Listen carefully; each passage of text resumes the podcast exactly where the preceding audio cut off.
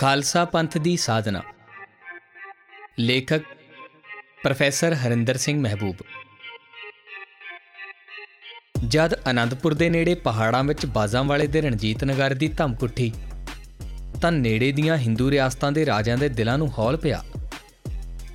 ਇਸ ਡਰ ਦੇ ਪੈਦਾ ਹੋਣ ਪਿੱਛੇ ਕੋਈ ਰਾਜਸੀ ਕਾਰਨ ਨਹੀਂ ਸੀ, ਕਿਉਂਕਿ ਰਾਜੇ ਹਜ਼ੂਰ ਦੀ ਸੰਤ ਤਬੀਅਤ ਤੋਂ ਬਹੁਤ ਅੱਛੀ ਤਰ੍ਹਾਂ ਜਾਣੂ ਸਨ। ਸਗੋਂ ਇਹ ਤਾਂ ਅਚੇਤ ਤੌਰ ਤੇ ਤੀਸਰੇ ਪੰਥ ਦੇ ਆਉਣ ਦਾ ਕਾਇਰਤਾ ਭਰਿਆ ਪੂਰਬ ਪ੍ਰਤੀਕਰਮ ਸੀ। ਅਤੇ ਇਹ ਡਰ ਹੁਣ ਦਾ ਨਹੀਂ ਸੀ। ਸਗੋਂ ਬਹੁਤ ਪੁਰਾਣਾ ਸੀ। ਗੁਰੂ ਨਾਨਕ ਸਾਹਿਬ ਦੇ ਵੇਲੇ ਤੋਂ ਹੀ ਵਰਨ ਵੰਡ ਦਾ ਉਪਾਸ਼ਕ ਮਨ ਤੀਸਰੇ ਪੰਥ ਦੀ ਆਮਦ ਦੇ ਸੂਖਮ ਅਨੁਮਾਨ ਕਾਰਨ ਤਰਵਕ ਰਿਹਾ ਸੀ। ਸਮੂਹਿਕ ਹਿੰਦੂ ਮਨ ਡਰ ਤੇ ਈਰਖਾ ਦੇ ਰਲਵੇਂ ਮਿਲਵੇਂ ਪ੍ਰਤੀਕਰਮ ਬਹੁਤ ਦੇਰ ਤੋਂ ਦੇ ਰਿਹਾ ਸੀ। ਬੁੱਤ ਪ੍ਰਸਤੀ ਦੇ ਹਿੰਦੂ ਫਲਸਫੇ, ਜਾਤੀ ਚੇਤਨਾ ਅਤੇ ਜੀਵਨ ਕਰਮ ਨੂੰ ਇਸ ਤਰ੍ਹਾਂ ਘੇਰ ਲਿਆ ਸੀ ਕਿ ਇਸ ਨੂੰ ਆਪਣੀ ਸਦੀਵੀ ਅਸਮਰੱਥਾ ਹੀ ਪ੍ਰਿਯ ਜਾਪਣ ਲੱਗੀ। ਇਹ ਪਹਾੜੀ ਰਾਜੇ ਸਦੀਆਂ ਦੇ ਸਵਾਰਥ ਦੀ ਇਕੱਠੀ ਕੀਤੀ ਵਿਪਰ ਸੰਸਕਾਰੀ ਨੇਸਤੀ ਦੇ ਅਸਲ ਪ੍ਰਤੀਨਿਧ ਸਨ। ਉਹ ਕਾਇਰ, ਈਰਖਾਲੂ, ਖੁਸ਼ਾਮਦੀ ਅਤੇ ਹੱਦ ਦਰਜੇ ਦੇ ਝੂਠੇ ਲੋਕ ਸਨ। ਸੋ ਜਦੋਂ ਇਤਿਹਾਸ ਦੇ ਸਭ ਤੋਂ ਵੱਡੇ ਬੁੱਤ ਸ਼ਿਕਨ ਦਾ ਧੌਂਸਾ ਇਹਨਾਂ ਰਿਆਸਤਾਂ ਦੀਆਂ ਹੱਦਾਂ ਉੱਤੇ ਗੂੰਜਣ ਲੱਗਾ, ਤਾਂ ਐਨ ਕੁਦਰਤੀ ਸੀ ਕਿ ਬੁੱਤ ਪ੍ਰਸਤਾਂ ਦੇ ਵਿਸ਼ੈਲੇ ਸੰਸਕਾਰਾਂ ਵਿੱਚ ਕੋਈ ਜ਼ੋਰਦਾਰ ਦਹਿਲ ਉੱਠਦਾ। ਈਰਖਾ ਦੀ ਅੱਗ ਨੇ ਸਭ ਤੋਂ ਪਹਿਲਾਂ ਕਹਿਲੂਰ ਦੇ ਅਰਧ ਰਾਜਪੂਤ ਰਾਜੇ ਭੀਮ ਚੰਦ ਨੂੰ ਤਪਾਇਆ। ਇੱਕ ਦਿਨ ਸ਼ਿਕਾਰ ਖੇਡਦਿਆਂ ਜਦੋਂ ਉਸਨੇ ਰਣਜੀਤ ਨਗਰ ਦੀ ਗੂੰਜ ਸੁਣੀ, ਤਾਂ ਉਸ ਦੀ ਰਾਜ ਪਦਵੀ ਅਤੇ ਵਰਨ ਉੱਚਤਾ ਦੇ ਅਭਿਮਾਨ ਨੂੰ ਡਾਢੀ ਠੇਸ ਲੱਗੀ। ਉਹ ਕਾਲੇ ਅਤੇ ਹੋਛੇ ਸੁਭਾਅ ਵਾਲੇ ਰਾਜੇ ਨੇ ਹਜ਼ੂਰ ਨੂੰ ਨਗਾਰਾ ਨਾ ਵਜਾਉਣ ਦਾ ਸਖਤ ਹੁਕਮ ਭੇਜਿਆ ਅਤੇ ਨਾਲ ਹੀ ਹੁਕਮ ਨਾ ਮੰਨਣ ਦੀ ਸੂਰਤ ਵਿੱਚ ਜੰਗ ਕਰਨ ਦੀ ਧਮਕੀ ਵੀ ਉਸੇ ਹੁਕਮ ਵਿੱਚ ਲਿਖ ਦਿੱਤੀ। ਖੁਦਾ ਪ੍ਰਸਤ ਕਲਗੀਧਰ ਨੂੰ ਇੱਕ ਬੁੱਤ ਪ੍ਰਸਤ ਰਾਜੇ ਦੇ ਅਜਿਹੇ ਹੁਕਮ ਦੀ ਕੀ ਪਰਵਾਹ ਸੀ? ਸੋ ਰਾਜੇ ਦੇ ਏਲਚੀ ਨੂੰ ਨਿਰਾਸ਼ ਮੁੜਨਾ ਪਿਆ। ਦੂਜੇ ਪਾਸੇ ਰਾਜੇ ਭੀਮ ਚੰਦ ਦੇ ਸਵਾਰਥੀ ਮਨ ਨੇ ਇੱਕ ਹੋਰ ਪਲਟਾ ਖਾਦਾ ਹਜ਼ੂਰ ਦੀ ਤਾਕਤ ਤੋਂ ਡਰ ਕੇ ਉਸਨੇ ਸੰਸਾਰੀ ਲਾਭਾਂ ਦੀ ਪੂਰਤੀ ਹਿੱਤ ਉਹਨਾਂ ਨਾਲ ਦੋਸਤੀ ਪਾਉਣ ਦੀ ਯੋਜਨਾ ਬਣਾਈ। ਏਲਚੀਆਂ ਨੂੰ ਆਨੰਦਪੁਰ ਭੇਜਿਆ ਤੇ ਦਰਸ਼ਨਾਂ ਦੀ ਤਲਬ ਕੀਤੀ। ਕਲਗੀਧਰ ਦੀ ਮਨਜ਼ੂਰੀ ਆਉਣ ਉੱਤੇ ਆਨੰਦਪੁਰ ਆਇਆ। ਪਰ ਗਜ਼ਨੀ ਤੋਂ ਆਏ ਤੰਬੂ ਦੀ ਸ਼ਾਨ ਵੇਖ ਕੇ ਉਸਦੇ ਲਾਲਚੀ ਮਨ ਅੰਦਰ ਇਸ ਨੂੰ ਧੋਖੇ ਨਾਲ ਪ੍ਰਾਪਤ ਕਰਨ ਦੀ ਤੇਜ਼ਾਬ ਵਰਗੀ ਤਿੱਖੀ ਲਾਲਸਾ ਉੱਠੀ। ਆਪਣੀ ਰਾਜਧਾਨੀ ਵਿੱਚ ਆ ਕੇ ਉਸਨੇ ਤੰਬੂ ਅਤੇ ਪ੍ਰਸਾਦੀ ਹਾਥੀ ਦੀ ਮੰਗ ਕਰਨ ਲਈ ਦੋ ਵਾਰ ਫਰੇਬੀ ਦਿਲ, ਪਰ ਮਿੱਠੀ ਜ਼ੁਬਾਨ ਵਾਲੇ ਚਤੁਰ ਏਲਚੀ ਗੁਰੂ ਜੀ ਕੋਲ ਭੇਜੇ। ਪਰ ਹਜ਼ੂਰ ਸਿੱਖਾਂ ਵੱਲੋਂ ਭੇਟ ਕੀਤੀਆਂ ਚੀਜ਼ਾਂ ਨੂੰ ਕਿਸੇ ਸੰਸਾਰੀ ਕਾਰਜ ਜਾਂ ਜ਼ਾਤੀ ਗਰਜ਼ ਜਾਂ ਕਿਸੇ ਨਾਲ ਇਹਨਾਂ ਰਾਹੀਂ ਮੁਹੱਬਤ ਪਾਉਣ ਦੇ ਪ੍ਰਯੋਜਨ ਦੇ ਤੌਰ ਤੇ ਨਹੀਂ ਸਨ ਵਰਤਿਆ ਕਰਦੇ। ਇੰਜ ਰਾਜੇ ਭੀਮ ਚੰਦ ਦੇ ਏਲਚੀਆਂ ਨੂੰ ਮੁੜ ਅਤ ਨਿਰਾਸ਼ਾ ਵਿੱਚ ਮੁੜਨਾ ਪਿਆ। ਭੀਮ ਚੰਦ ਦਾ ਈਰਖਾਲੂ ਮਨ ਆਪਣੇ ਇਸ ਅਪਮਾਨ ਉੱਤੇ ਬਹੁਤ ਬੇਚੈਨ ਹੋਇਆ। ਅਤੇ ਇੱਕ ਪੰਮੇ ਨਾਂ ਦੇ ਵਿਪਰ ਨੇ ਗੁਰੂ ਜੀ ਵਿਰੁੱਧ ਕੁਝ ਝੂਠੀਆਂ ਸੱਚੀਆਂ ਜੋੜ ਕੇ ਉਸ ਦੇ ਅੰਦਰਲੀ ਈਰਖਾ ਨੂੰ ਹੋਰ ਵੀ ਉਤੇਜਿਤ ਕਰ ਦਿੱਤਾ। ਉਹਨਾਂ ਦਿਨਾਂ ਵਿੱਚ ਚਾਰ ਚੁਫੇਰੇ ਆਤਮਿਕ ਸੋਹਜ ਦਾ ਮੀਂਹ ਵਰ ਰਿਹਾ ਸੀ। ਹਜ਼ੂਰ ਦੇ ਨੇੜੇ-ਨੇੜੇ ਸਿੱਖ ਕੌਮ ਇੱਕ ਉੱਚੇ ਨਸ਼ੇ ਵਿੱਚ ਜਿਉ ਰਹੀ ਸੀ। ਇਹਨਾਂ ਦਿਨਾਂ ਵਿੱਚ ਹੀ ਹਜ਼ੂਰ ਨੂੰ ਅਕਾਲ ਉਸਤਤ ਅਤੇ ਸ਼ਬਦ ਹਜ਼ਾਰੇ ਦੇ ਉੱਚੇ ਰੱਬੀ ਆਵੇਸ਼ ਹੋਏ। ਸੰਗਤਾਂ ਨੇ ਵੀ ਇਹਨਾਂ ਦੇਵੀ ਰਮਜ਼ਾਂ ਦਾ ਗਿਆਨ ਪਾਇਆ। ਚੜ੍ਹਦੀ ਕਲਾ ਦੀ ਨਸ਼ੀਲੀ ਤਰੰਗ ਜਾਗੀ ਅਤੇ ਸਿੱਖ ਕੌਮ ਦਾ ਮਨ ਸੋਹਜ ਦੇ ਅਸਗਾਹ ਵਿੱਚ ਰੰਗਿਆ ਗਿਆ। ਇਹਨਾਂ ਦਿਨਾਂ ਵਿੱਚ ਕਲਗੀਧਰ ਨੇ ਹਿਮਾਲਿਆ ਦੇ ਇੱਕ ਬਲਵਾਨ ਸਫੈਦ ਸ਼ੇਰ ਨਾਲ ਜੰਗ ਕੀਤਾ ਅਤੇ ਪਾਰੇ ਵਾਂਗ ਤੇਜ਼ ਲਿਸ਼ਕਦੀ ਤੇਗ ਨਾਲ ਉਸ ਦੇ ਸੀਨੇ ਨੂੰ ਚੀਰ ਦਿੱਤਾ। ਕੁਦਰਤ ਦੀ ਰਮਣੀਕਵਾਦੀ ਵਿੱਚ ਇਹਨਾਂ ਰੰਗ ਬਰੰਗੀਆਂ ਰੌਣਕਾਂ ਦੇ ਓਹਲੇ ਵਿੱਚ ਆਤਮਿਕ ਕ੍ਰਿਸ਼ਮਿਆਂ ਦੀ ਬਰਕਤ ਸੀ। ਹਜ਼ੂਰ ਦੀ ਛੋ ਨੇੜੇ ਵਸਦਾ ਹਰ ਦ੍ਰਿਸ਼ ਇੱਕ ਅਜਹੀ ਦਾਸਤਾਨ ਸੀ, ਜੋ ਗਿਆਨ ਦੇ ਸੂਖਮ ਤੋਂ ਸੂਖਮ ਭੇਦ ਦੇ ਕਲਾਵੇਂ ਵਿੱਚ ਨਹੀਂ ਸੀ ਆਉਂਦੀ। ਸਿੱਖ ਕੌਮ ਬਖਸ਼ਿਸ਼ ਦੇ ਜਮਾਲ ਵਿੱਚ ਹੀ ਇਲਮ ਦੇ ਅਣਪਛਾਤੇ ਰਾਹ ਵੇਖ ਰਹੀ ਸੀ। ਜਦੋਂ ਕਿ ਪੈਗੰਬਰਾਂ ਦੇ ਸ਼ਹਿਨशाह ਸਿੱਖ ਚੇਤਨਾ ਦੇ ਸਦੀਵੀ ਦਰਿਆ ਨੂੰ ਤਰ੍ਹਾਂ ਤਰ੍ਹਾਂ ਦੇ ਸੋਝ ਨਾਲ ਭਰਪੂਰ ਕਰ ਰਹੇ ਸਨ। ਜਦੋਂ ਕਿ ਸੰਗਤ ਨੂੰ ਗਿਆਨ ਦੀ ਨਵੀਂ ਤੋਂ ਨਵੀਂ ਕੁੰਟ ਵਿਖਾ ਰਹੇ ਸਨ। ਜਦੋਂ ਕਿ ਉਹ ਸਿੱਖਾਂ ਅੰਦਰ ਅਕਾਲ ਉਸਤਤ ਦੇ ਆਵੇਸ਼ ਰਾਹੀਂ ਇਤਿਹਾਸ ਵਿੱਚ ਸਭ ਤੋਂ ਵੱਡੀ ਬੁੱਤ ਸ਼ਿਕਨੀ ਦਾ ਕਹਿਰ ਪਰ ਰਹੇ ਸਨ, ਐਨ ਉਸੇ ਸਮੇਂ ਬਿਪਰ ਸੰਸਕਾਰੀ ਈਰਖਾ ਤੇ ਸਵਾਰਥ ਦਾ ਰੋਹ ਵੀ ਪਹਾੜੀਆਂ ਅੰਦਰ ਜਾਗ ਰਿਹਾ ਸੀ। ਖਾਲਸਾ ਪੰਥ ਦੀ ਸਾਜਣਾ ਹੋਣ ਵਾਲੀ ਸੀ। ਮੌਤ ਦੇ ਉਹ ਕਹਿਰ ਦੂਰ ਨਹੀਂ ਸਨ, ਜਿਸ ਵਿੱਚ ਸ਼ਹੀਦਾਂ ਦੀ ਬੇਮਿਸਾਲ ਪ੍ਰਭਾਤ ਨੇ ਚਮਕਣਾ ਸੀ। ਅਜੀਤ ਸਿੰਘ, ਜੁਝਾਰ ਸਿੰਘ, ਜ਼ੋਰਾਵਰ ਸਿੰਘ ਅਤੇ ਫਤਿਹ ਸਿੰਘ ਚਾਰੇ ਸਾਹਿਬਜ਼ਾਦੇ ਪ੍ਰਗਟ ਹੋ ਚੁੱਕੇ ਸਨ। ਅਜੀਤ ਸਿੰਘ ਨੂੰ ਸੁੰਦਰੀ ਜੀ ਨੇ ਅਤੇ ਬਾਕੀ ਤਿੰਨਾਂ ਨੂੰ ਜੀਤੋ ਜੀ ਨੇ ਜਨਮ ਦਿੱਤੇ ਸਨ। ਹਜ਼ੂਰ ਦੇ ਲਹੂ ਵਿੱਚੋਂ ਬਣੀਆਂ ਉਹ ਸਿੱਦਕ ਅਤੇ ਫਤਿਹ ਦੀਆਂ ਚਾਰ ਨਿਸ਼ਾਨੀਆਂ ਸਨ, ਜੋ ਅੱਖਾਂ ਵਾਲਿਆਂ ਨੂੰ ਮੁੜ-ਮੁੜ ਸਮਝਾਉਂਦੀਆਂ ਸਨ ਕਿ ਤੀਸਰੇ ਪੰਥ ਦਾ ਬਾਲਪਨ ਕਿਸ ਤਰ੍ਹਾਂ ਦਾ ਹੈ ਅਤੇ ਇਲਾਹੀ ਕਰਮ ਦੀ ਪਹਿਲੀ ਖੁਸ਼ਬੂ ਕਿਸ ਨੂੰ ਆਖਦੇ ਨੇ। ਬਿਕਰਮੀ ਸੰਮਤ 1756 ਦੀ ਪਹਿਲੀ ਵਿਸਾਖ ਨੂੰ ਆਨੰਦਪੁਰ ਵਿੱਚ ਹਜ਼ਾਰਾਂ ਸਿੱਖਾਂ ਦਾ ਇਕੱਠ ਹੋਇਆ, ਜਿੱਥੇ ਅੱਜਕੱਲ ਤਖਤ ਕੇਸਗੜ੍ਹ ਸਾਹਿਬ ਸਜੇ ਹੋਏ ਨੇ। ਉੱਥੇ ਵੀਰਵਾਰ ਵਾਲੇ ਦਿਨ 30 ਮਾਰਚ 1699 ਈਸਵੀ ਨੂੰ ਗੁਰੂ ਜੀ ਦੇ ਹੁਕਮ ਨਾਲ ਇੱਕ ਭਾਰੀ ਦੀਵਾਨ ਸਜਿਆ। ਪਹਾੜੀ ਢਲਾਣ ਉੱਤੇ ਵਿਸ਼ਾਲ ਖੂਬਸੂਰਤ ਤੰਬੂ ਲਗਾਇਆ ਗਿਆ। ਦੂਰ ਤੱਕ ਕਨਾਤਾਂ ਲਗਾਈਆਂ ਗਈਆਂ। ਹਜ਼ੂਰ ਦੇ ਬੈਠਣ ਲਈ ਸੰਗਮਰਮਰ ਦੀ ਇੱਕ ਉੱਚੀ ਥਾਂ ਖਾਸ ਤੌਰ ਤੇ ਬਣਾਈ ਗਈ ਸੀ, ਜਿਸ ਦੇ ਪਿੱਛੇ ਨੀਲੇ ਰੰਗ ਦਾ ਇੱਕ ਨਿੱਕਾ ਜਿਹਾ ਤੰਬੂ ਸੀ। ਦਿਨ ਚੜ੍ਹਦੇ ਹੀ ਤੰਬੂ ਹੇਠ ਅਤੇ ਤੰਬੂ ਤੋਂ ਬਾਹਰ ਹਜ਼ੂਰ ਦੇ ਬੈਠਣ ਵਾਲੀ ਥਾਂ ਦੇ ਸਾਹਮਣੇ ਸੰਗਤਾਂ ਨੇ ਜੁੜਨਾ ਸ਼ੁਰੂ ਕਰ ਦਿੱਤਾ। ਸਾਰੇ ਦੀਵਾਨ ਵਿੱਚ ਕਿਸੇ ਨੂੰ ਨਹੀਂ ਸੀ ਪਤਾ ਕਿ ਕੀ ਹੋਣਾ ਹੈ, ਪਰ ਕੁਝ ਹੋਣ ਦੀ ਕੰਬਣੀ ਹਰ ਇੱਕ ਦਿਲ ਵਿੱਚ ਛਿੜ ਰਹੀ ਸੀ।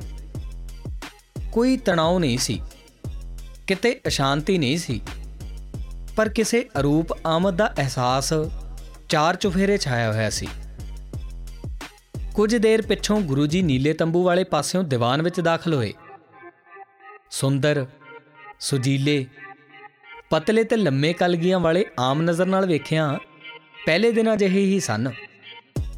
ਪਰ ਸਿੱਖਾਂ ਦੀ ਅੰਤਰੀ ਵਿਨਾਜ਼ਕ ਤਬਾਹ ਨੂੰ ਉਹਨਾਂ ਵਿੱਚੋਂ ਆਏ ਕਿਸੇ ਤੇਜ ਨੇ ਇਸ ਤਰ੍ਹਾਂ ਇੱਕਦਮ ਹਲੂਣਿਆ। ਜਿਵੇਂ ਰਾਤਾਂ ਦੀ ਖਮੋਸ਼ੀ ਵਿੱਚ ਮਾਸੂਮ ਰੇਤੇ ਉੱਤੇ ਦਰਿਆਵਾਂ ਦੇ ਹੜ ਵਾਰ ਕਰ ਦੇਣ। ਹਜ਼ੂਰ ਨੇ ਥੜੇ ਉੱਤੇ ਖਲੋ ਕੇ ਸੰਗਤਾਂ ਨੂੰ ਕਿਸੇ ਡੂੰਗੀ ਅਪਣਤ ਨਾਲ ਵੇਖਿਆ। ਫਿਰ ਮਿਆਨ ਵਿੱਚੋਂ ਤੇਗ ਨੂੰ ਖਿੱਚਿਆ ਅਤੇ ਫਿਰ ਜਿਵੇਂ ਰੱਬ ਦੇ ਜਲਾਲ ਵਿੱਚੋਂ ਆਵਾਜ਼ ਆਈ, ਮੈਨੂੰ ਇੱਕ ਸਿਰ ਦੀ ਲੋੜ ਹੈ। ਮੇਰਾ ਕੋਈ ਪਿਆਰਾ ਸਿੱਖ ਅੱਗੇ ਆਵੇ। ਸੰਗਤਾਂ ਉੱਤੇ ਹੋਰ ਡੂੰਗੀ ਚੁੱਪ ਛਾ ਗਈ। ਕੋਈ ਘਬਰਾਇਆ ਨਹੀਂ। ਕਿਸੇ ਨੂੰ ਅਜੀਬ ਗੱਲ ਨਹੀਂ ਲੱਗੀ। ਅਤੇ ਨਾ ਜਿਸ ਨੂੰ ਅੱਜ ਕੱਲ ਡਰ ਰੱਖਦੇ ਨੇ, ਉਸ ਤਰ੍ਹਾਂ ਦਾ ਕਿਸੇ ਨੂੰ ਡਰ ਹੀ ਲੱਗਾ। ਨਾ ਹੀ ਕੋਈ ਦੀਵਾਨ ਵਿੱਚੋਂ ਨਸਿਆ। ਕਿਉਂਕਿ ਜੋ ਕਮਜ਼ੋਰ ਸਨ, ਉਹ ਵੀ ਇਸ ਦੋ ਸਦੀਆਂ ਪਿੱਛੋਂ ਯਕੀਨਨ ਅਤੇ ਜ਼ਰੂਰ ਹੀ ਵਾਪਰਨ ਵਾਲੀ ਘੜੀ ਦੇ ਤੇਜ ਨੇ ਕੀਲੇ ਹੋਏ ਸਨ। ਸਿਰ ਦੇਣ ਲਈ ਜਲਦੀ ਨਾਲ ਅੱਗੇ ਆਉਣ ਦਾ ਕਾਰਨ ਇਹ ਨਹੀਂ ਸੀ ਕਿ ਸਿੱਖਾਂ ਦੇ ਦਿਲ ਉੱਤੇ ਡਰ ਹਾਵੀ ਹੋ ਰਿਹਾ ਸੀ। ਨਾ ਹੀ ਸ਼ੰਕਾ ਦੀ ਅਵਸਥਾ ਸੀ। ਅਸਲ ਗੱਲ ਇਹ ਸੀ ਕਿ ਜਿਸ ਛਿਣ ਉੱਤੇ ਕਲਗੀਆਂ ਵਾਲੇ ਨੇ ਸੀਸ ਮੰਗਿਆ ਸੀ, ਉਸ ਛਿਣ ਵਿੱਚ ਦੋ ਸਦੀਆਂ ਦੇ ਇੰਤਜ਼ਾਰ ਦੀ ਗਰਮੀ ਸੀ। ਦੋ ਸਦੀਆਂ ਨੂੰ ਇਸ ਗੱਲ ਦੀ ਇੰਤਜ਼ਾਰ ਸੀ ਕਿ ਗੁਰੂ ਦੀ ਪਛਾਣ, ਜੋ ਗੁਰੂ ਨਾਨਕ ਸੱਚ ਵਿੱਚ ਵਿਆਪਕ ਸੀ, ਜੋ ਸਿੱਖ ਸਿਮਰਨ ਦਾ ਹਿੱਸਾ ਸੀ, ਜੋ ਵਿਅਕਤੀ ਇਕਾਈਆਂ ਵਿੱਚ ਅਨੇਕਾਂ ਵਾਰ ਗੁਰਮੁਖ ਪੂਰਨਤਾ ਨੂੰ ਪਹੁੰਚੀ ਸੀ ਜਿਸ ਦਾ ਸਫ਼ਰ ਸਿੱਖ ਸੰਗਤ ਦੇ ਸਰਬ ਆਕਾਰ ਵਿੱਚ ਸਾਂਝੇ ਤੌਰ ਉੱਤੇ ਜਾਰੀ ਸੀ, ਪਰ ਮੁੱਕਿਆ ਨਹੀਂ ਸੀ। ਹੁਣ ਕਲਗੀਆਂ ਵਾਲੇ ਦੇ ਸੀਸ ਮੰਗਣ ਦੇ ਛਿਣ ਉੱਤੇ ਉਸ ਗੁਰੂ ਪਛਾਣ ਨੇ ਸਿੱਖ ਸੰਗਤ ਦੇ ਸਰਬ ਆਕਾਰ ਵਿੱਚ ਸੰਪੂਰਨ ਹੋਣਾ ਸੀ। ਗੁਰੂ ਪਛਾਣ ਸਰਵ ਰੂਪੀ ਸਿੱਖ ਸੰਗਤ ਵਿੱਚ ਉਦੋਂ ਹੀ ਆਪਣੀ ਮੁਕੰਮਲ ਸ਼ਕਲ ਵਿੱਚ ਆਉਂਦੀ ਸੀ। ਜਦੋਂ ਸੰਗਤ ਦਸਾਂ ਪਾਤਸ਼ਾਹੀਆਂ ਦੀ ਗੁਰੂ ਅਪਣਤ ਵਿੱਚ ਅਭੇਦ ਹੋ ਜਾਵੇ। ਗੁਰੂ ਅਪਣਤ ਦਾ ਸਗਲ ਨਿਗ ਕੇਵਲ ਮੌਤ ਛਿਣ ਉੱਤੇ ਹੀ ਨਸੀਬ ਹੋ ਸਕਦਾ ਸੀ। ਸੋ ਕਲਗੀਆਂ ਵਾਲੇ ਦਾ ਸੀਸ ਮੰਗਣ ਦਾ ਛਿਣ ਦਸਾਂ ਪਾਤਸ਼ਾਹੀਆਂ ਵੱਲੋਂ ਕੀਤਾ ਹੁਕਮ ਸੀ। ਅਤੇ ਫਿਰ ਇਹ ਹੁਕਮ ਦਸਾਂ ਪਾਤਸ਼ਾਹੀਆਂ ਵੱਲੋਂ ਦੋ ਸਦੀਆਂ ਦੇ ਇੰਤਜ਼ਾਰ ਪਿੱਛੋਂ ਕੀਤੀ ਜਾ ਰਹੀ ਬਖਸ਼ਿਸ਼ ਸੀ। ਸਿੱਖ ਸੰਗਤ ਲਈ ਇਹ ਹੁਕਮ ਦਾ ਤੇਜ ਚੱਲਣਾ ਮੁਸ਼ਕਲ ਸੀ। ਸੋ ਸਿਰ ਦੇਣ ਲਈ ਉਸੇ ਨੇ ਅੱਗੇ ਆਉਣਾ ਸੀ, ਜਿਸ ਵਿੱਚ ਇਸ ਹੁਕਮ ਦਾ ਤੇਜ ਚੱਲਣ ਦਾ ਤਾਣ ਸੀ। ਦਸਾਂ ਪਾਤਸ਼ਾਹੀਆਂ ਵੱਲੋਂ ਕੀਤੀ ਜਾ ਰਹੀ ਬਖਸ਼ਿਸ਼ ਸੱਚਮੁੱਚ ਅਸੀਮ ਸੀ। ਤਾਂ ਸਿਰ ਦੇਣ ਲਈ ਉਸਨੇ ਅੱਗੇ ਆਉਣਾ ਸੀ, ਜੋ ਇਸ ਬਖਸ਼ਿਸ਼ ਦਾ ਭਾਰ ਉਠਾਉਣ ਜੋਗਾ ਸੀ। ਸੋ ਡਰਨ ਜਾਂ ਨਾ ਡਰਨ ਦਾ ਸਵਾਲ ਨਹੀਂ ਸੀ। ਸਵਾਲ ਦਸਾਂ ਸਤਗੁਰਾਂ ਦੀ ਅਪਣਤ ਨੂੰ ਅਭੇਦਤਾ ਦੀ ਹੱਦ ਤੱਕ ਪਾਉਣਾ ਸੀ। ਸੋ ਪੰਜ ਸਿਰ ਵਾਰੋ-ਵਾਰੀ ਹਜ਼ੂਰ ਦੇ ਅੱਗੇ ਪੇਸ਼ ਹੋਏ। ਦਿਆਰਾਮ ਧਰਮਚੰਦ, ਹਿੰਮਤ ਰਾਏ ਮੋਹਕਮ ਚੰਦ ਅਤੇ ਸਾਹਿਬ ਚੰਦ ਵਸਤੂ ਕਾਲ ਵਿੱਚ ਖੜੀ ਸਮੂਹ ਸੁਰਤ ਨੂੰ ਹਜ਼ੂਰ ਦੇ ਹੱਥ ਵਿੱਚ ਫੜੀ ਤੇਗ ਉੱਤੇ ਖੂਨ ਵਗਦਾ ਹੋਇਆ ਨਜ਼ਰ ਆਇਆ। ਫੇਰ ਗੁਰੂ ਜੀ ਉਹਨਾਂ ਪੰਜਾਂ ਨੂੰ ਤੰਬੂ ਤੋਂ ਬਾਹਰ ਲੈ ਆਏ। ਇਹ ਕਹਿਣਾ ਗਲਤ ਹੈ ਕਿ ਬਾਕੀ ਸੰਗਤ ਨੂੰ ਸਿਰ ਨਾ ਭੇਟ ਕਰ ਸਕਣ ਉੱਤੇ ਪਛਤਾਵਾ ਹੋਇਆ? ਨਹੀਂ, ਬਲਕਿ ਪੰਜਾਂ ਨੂੰ ਵੇਖ ਕੇ ਸਾਰੀ ਸੰਗਤ ਹੀ ਉਹਨਾਂ ਜਿਹੀ ਹੋ ਗਈ। ਸਿੱਖ ਪੰਥ ਉਹਨਾਂ ਪੰਜਾਂ ਵਿੱਚ ਅਭੇਦ ਹੋ ਗਿਆ। ਉਹਨਾਂ ਪੰਜਾਂ ਅੰਦਰ ਸਿੱਖ ਕੌਮ ਦੇ ਭੂਤ ਭਵਿੱਖ ਦੇ ਸ਼ਹੀਦਾਂ ਦੀ ਸੁੰਦਰਤਾ ਦਾ ਜਲਾਉ ਸੀ। ਹਜ਼ੂਰ ਨੇ ਆਖਿਆ, ਮੇਰੇ ਖਾਲਸਾ ਜੀ, ਇਹ ਪੰਜੇ ਮੇਰੇ ਪਿਆਰੇ ਨੇ। ਤੁਸੀਂ ਸਾਰੇ ਮੇਰੇ ਹੋ। ਮੇਰਾ ਸਭ ਕੁਝ ਤੁਹਾਡਾ ਹੈ। ਸਾਰੀ ਸੰਗਤ ਪੰਜਾਂ ਪਿਆਰਿਆਂ ਦੇ ਵਿਸਮਾਦ ਨਾਲ ਮਿਲ ਗਈ। ਸਿੱਖ ਕੌਮ ਨੇ ਦਸਾਂ ਪਾਤਸ਼ਾਹੀਆਂ ਦੀ ਬਖਸ਼ਿਸ਼ ਦੇ ਆਖਰੀ ਰੂਪ ਅੱਗੇ ਸਿਰਾਂ ਨੂੰ ਨਵਾ ਦਿੱਤਾ। ਫਿਰ ਕਲਗੀਆਂ ਵਾਲੇ ਨੇ ਫਰਮਾਇਆ, ਖਾਲਸਾ ਜੀ, ਮੈਂ ਆਪ ਲਈ ਅੰਮ੍ਰਿਤ ਤਿਆਰ ਕਰਾਂਗਾ। ਫੌਲਾਦ ਦੇ ਬਾਟੇ ਵਿੱਚ ਥੋੜਾ ਜਿਹਾ ਜਲ ਪਾਇਆ। ਹਜ਼ੂਰ ਨੇ ਜਪਜੀ ਦਾ ਪਾਠ ਕਰਨਾ ਆਰੰਭ ਕਰ ਦਿੱਤਾ ਅਤੇ ਨਾਲ ਹੀ ਸਾਰ ਦਾ ਖੰਡਾ ਅੰਮ੍ਰਿਤ ਵਿੱਚ ਹਿਲਾਉਂਦੇ ਰਹੇ। ਜਪਜੀ ਪਿੱਛੋਂ ਜਾਪ ਜਾਪ ਪਿੱਛੋਂ ਅਕਾਲ ਉਸਤਤ ਵਾਲੇ ਤਵੈ ਪ੍ਰਸਾਦ ਸਵੈ, ਫਿਰ ਅਕਾਲ ਉਸਤਤ ਵਾਲੀ ਚੌਪਈ ਅਤੇ ਅੰਤ ਵਿੱਚ ਆਨੰਦ ਸਾਹਿਬ ਦਾ ਪਾਠ ਕਰਨ ਲੱਗੇ। ਆਨੰਦ ਸਾਹਿਬ ਦਾ ਪਾਠ ਹੋ ਰਿਹਾ ਸੀ। ਜਦੋਂ ਜੀਤੋ ਜੀ ਆਏ, ਉਸਨੇ ਹਜ਼ੂਰ ਦੇ ਸਿਮਰਨ ਰੂਪ ਅੱਗੇ ਸਿਰ ਨਿਵਾਇਆ। ਅਤੇ ਰੂਹ ਦੇ ਕੁੱਲ ਕੋਮਲ ਸੋਹਜ ਨਾਲ ਕੋਈ ਮੂਕ ਆਰਾਧਨਾ ਕਰਕੇ ਕੁਝ ਮੰਗਿਆ। ਹਜ਼ੂਰ ਨੇ ਸਿਮਰਨ ਦੇ ਗਹਿਰ ਗੰਭੀਰ ਪੈਂਡਿਆਂ ਉੱਤੇ ਜੀਤੋ ਜੀ ਨੂੰ ਬਤੌਰ ਹਮਸਫਰ ਦੇ ਮਨਜ਼ੂਰ ਕਰ ਲਿਆ। ਉਸ ਵੱਲੋਂ ਭੇਟ ਕੀਤੇ ਕੁਝ ਪਤਾਸੇ ਅੰਮ੍ਰਿਤ ਜਲ ਵਿੱਚ ਪ੍ਰਵਾਨ ਕੀਤੇ ਗਏ ਅਤੇ ਸਿੱਖ ਕੌਮ ਦੀ ਸੂਖਮ ਸੁਰਤ, ਸਿਮਰਨ ਅਤੇ ਕ੍ਰਿਤ ਦੀ ਸੁਚਤਾ ਵਿੱਚ ਇਸਤਰੀ ਦੀ ਕੋਮਲਤਾ ਅਤੇ ਸੋਹਜ ਬਤੌਰ ਹਮਸਫਰ ਸ਼ਾਮਲ ਹੋ ਗਏ। ਅੰਮ੍ਰਿਤ ਤਿਆਰ ਹੋ ਗਿਆ। ਹਜ਼ੂਰ ਨੇ ਸਭ ਤੋਂ ਪਹਿਲਾਂ ਉਹਨਾਂ ਪੰਜਾਂ ਪਿਆਰਿਆਂ ਨੂੰ ਅੰਮ੍ਰਿਤ ਦੀ ਦਾਤ ਬਖਸ਼ੀ, ਜੋ ਕਿ ਉਹਨਾਂ ਦੇ ਸਾਹਮਣੇ ਉਹਨਾਂ ਦੇ ਚਰਨਾਂ ਵਿੱਚ ਸਜੇ ਹੋਏ ਸਨ।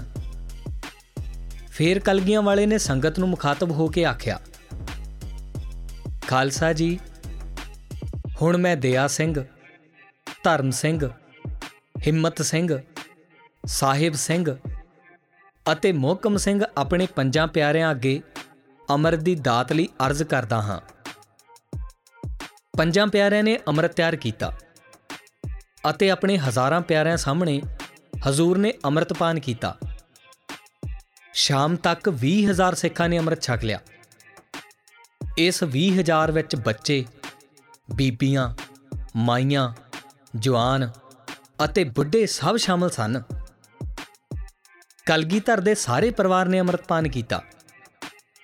ਪੰਜਾਂ ਪਿਆਰਿਆਂ ਨੂੰ ਕਲਗੀਆਂ ਵਾਲੇ ਨੇ ਪੰਥ ਦੀ ਸਾਬਤ ਸੂਰਤ ਵਿੱਚ ਪੇਸ਼ ਕੀਤਾ ਸੀ।